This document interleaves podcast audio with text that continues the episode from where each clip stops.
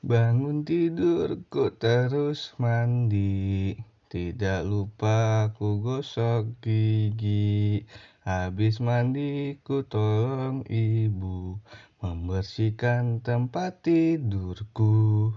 Nah itu lagu anak-anak tentang bagaimana yang seharusnya dilakukan setelah bangun tidur yaitu gosok gigi terus mandi eh salah mandi terus gosok gigi terus bantuin ibu membersihkan tempat tidur. Itu bisa jadi sebuah doktrin untuk anak-anak kalau bangun tidur harus melakukan hal-hal itu. Tapi nyatanya ritual bangun pagi seseorang itu bisa berbeda-beda.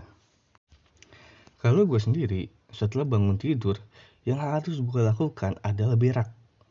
Sebelum memulai aktivitas lainnya di pagi hari itu harus berak dulu karena nggak enak kalau kalau belum berak itu nggak enak harus ngebuang dulu semua sisa-sisa makanan kita kemarin kita harus buang dulu itu. Harus kagak enak. Supaya kita menjalani hari lebih lancar lebih bahagia lebih nyantai lebih enteng perut juga ya kan? Makanya supaya beraknya lancar minumlah. Ya kagak ada lagi sponsor minuman yang serat-serat itu. Permasalahannya adalah kalau cowok ketika bangun pagi ada istilah yang biasa disebut morning call alias titit lu ngaceng secara alami Nah kadang-kadang ini menjadi problema. Kenapa? Karena ketika bangun tidur dan tiba-tiba langsung mules pengen berak, kemudian ke WC, kemudian lu buka celana, lu duduk di WC, ini lupa kalau titit lagi ngaceng sebagai panggilan pagi yang alami dirasakan oleh laki-laki. Nah kalau lu duduk di WC dengan titit yang lagi ngaceng, itu kan ngadepnya ke atas titit lu. Nah sementara berak udah pasti kencing. Jadi ketika lu berak, eh kencing, itu air kencingnya pasti ke atas, ke muka. Itu pernah gue alami kejadiannya kayak gitu. Jadi gue seger bukannya karena cuci muka, tapi cuci mukanya pakai air kencing gue sendiri. Memang yang namanya kencing sama berak itu nggak bisa dipisahin. Makanya kalau lagi ke WC umum nih, biasanya ada tarif ya kan? Kencing 2000 berak 3000 mandi 5000 nah lu kalau mau untung ambil paket mandi sekalian. Karena kalau mandi lu bisa sekalian berak sama kencing. Kalau mau lebih hemat lu ambil berak. Karena berak pasti sama kencing. Nggak mungkin. Lu berak ke WC umum ya kan? Bayarnya cuma seribu. Lah kok cuma seribu? Soalnya gue nggak kencing bang. Nggak mungkin. Yang pas yang namanya berak pasti kencing. Itu udah sepaket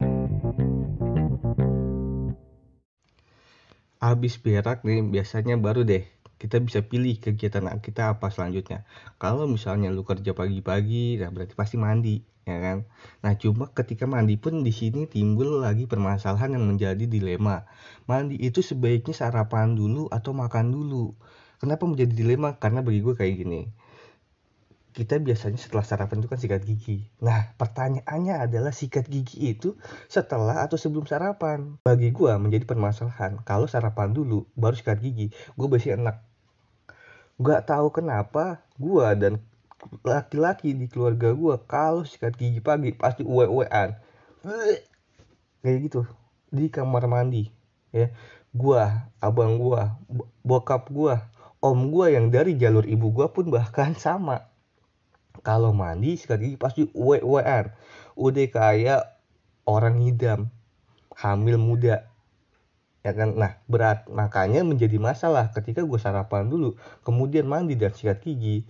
Uwe-uwean khawatir apa yang gue makan tadi keluar semua. Jadi sia-sia sarapan gue kosong lagi perut gue karena muntah. Nah tapi problem yang kedua kalau gue uh, kalau gua mandi dulu sikat gigi baru sarapan. Gigi gue udah bersih jadi kotor lagi karena sarapan. Nanti ada sisa cabe di gigi gue kalau sarapan nasi goreng. Jadi gue berpikir gimana caranya supaya efektif waktunya? Nah bagaimana kalau sarapan sambil sikat gigi? Jadi lu ngunyah nasi uduk kemudian sikat gigi. Nah kan enak nasi uduk jadi berasa mentol.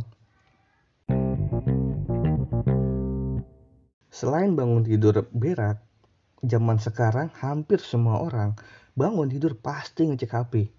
Ngecek dulu nih, ada WhatsApp kagak? Ngeliat dulu status teman-teman ada yang update kagak tengah malam yang belum gue lihat ya. lihat dulu hasil pertandingan Liga Champions semalam, lihat dulu berita apa pagi ini di Twitter, trending apa yang ada. Yang itu kadang-kadang bisa makan waktu setengah jam sampai satu jam sendiri itu. Kalau lagi santai. Ini sebenarnya penyakit ya.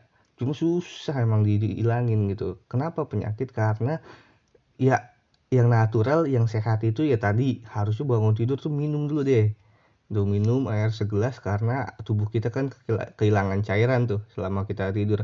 Nah, biasanya habis minum baru udah mules, berak. Ini kan jadi mundur, jadi delay gara-gara ngecek-ngecek HP dulu. Ini sebenarnya setan nih HP nih. Gue juga pernah berpikir begini, kalau ketika bangun tidur itu adalah kita baru sampai di masa depan. Dari kapan? Dari waktu kita semalam karena ketika tidur itu adalah percepatan waktu kita dari masa lalu ke masa depan. Karena kita kan nggak berasa. Tadinya malam, bagi kita yang tidur berasa bentar. Tapi padahal itu berlalu berjam-jam. Yang tiba-tiba kita berada di masa depan yaitu pagi hari.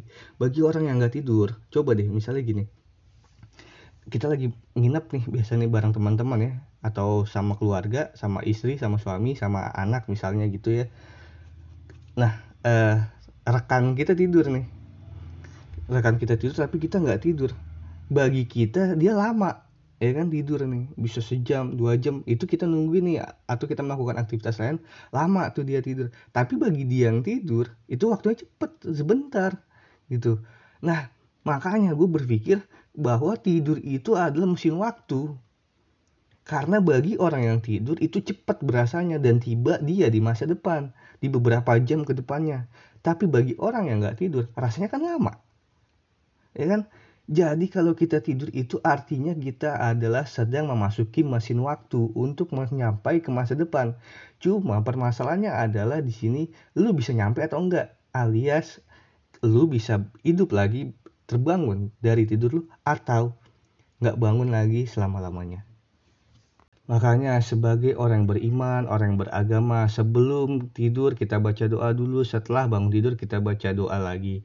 Sebelum tidur kita baca doa, ya Allah dengan namamu aku hidup dan dengan namamu aku mati. Karena apa ya tadi gue bilang, kita tidur belum tentu hidup lagi.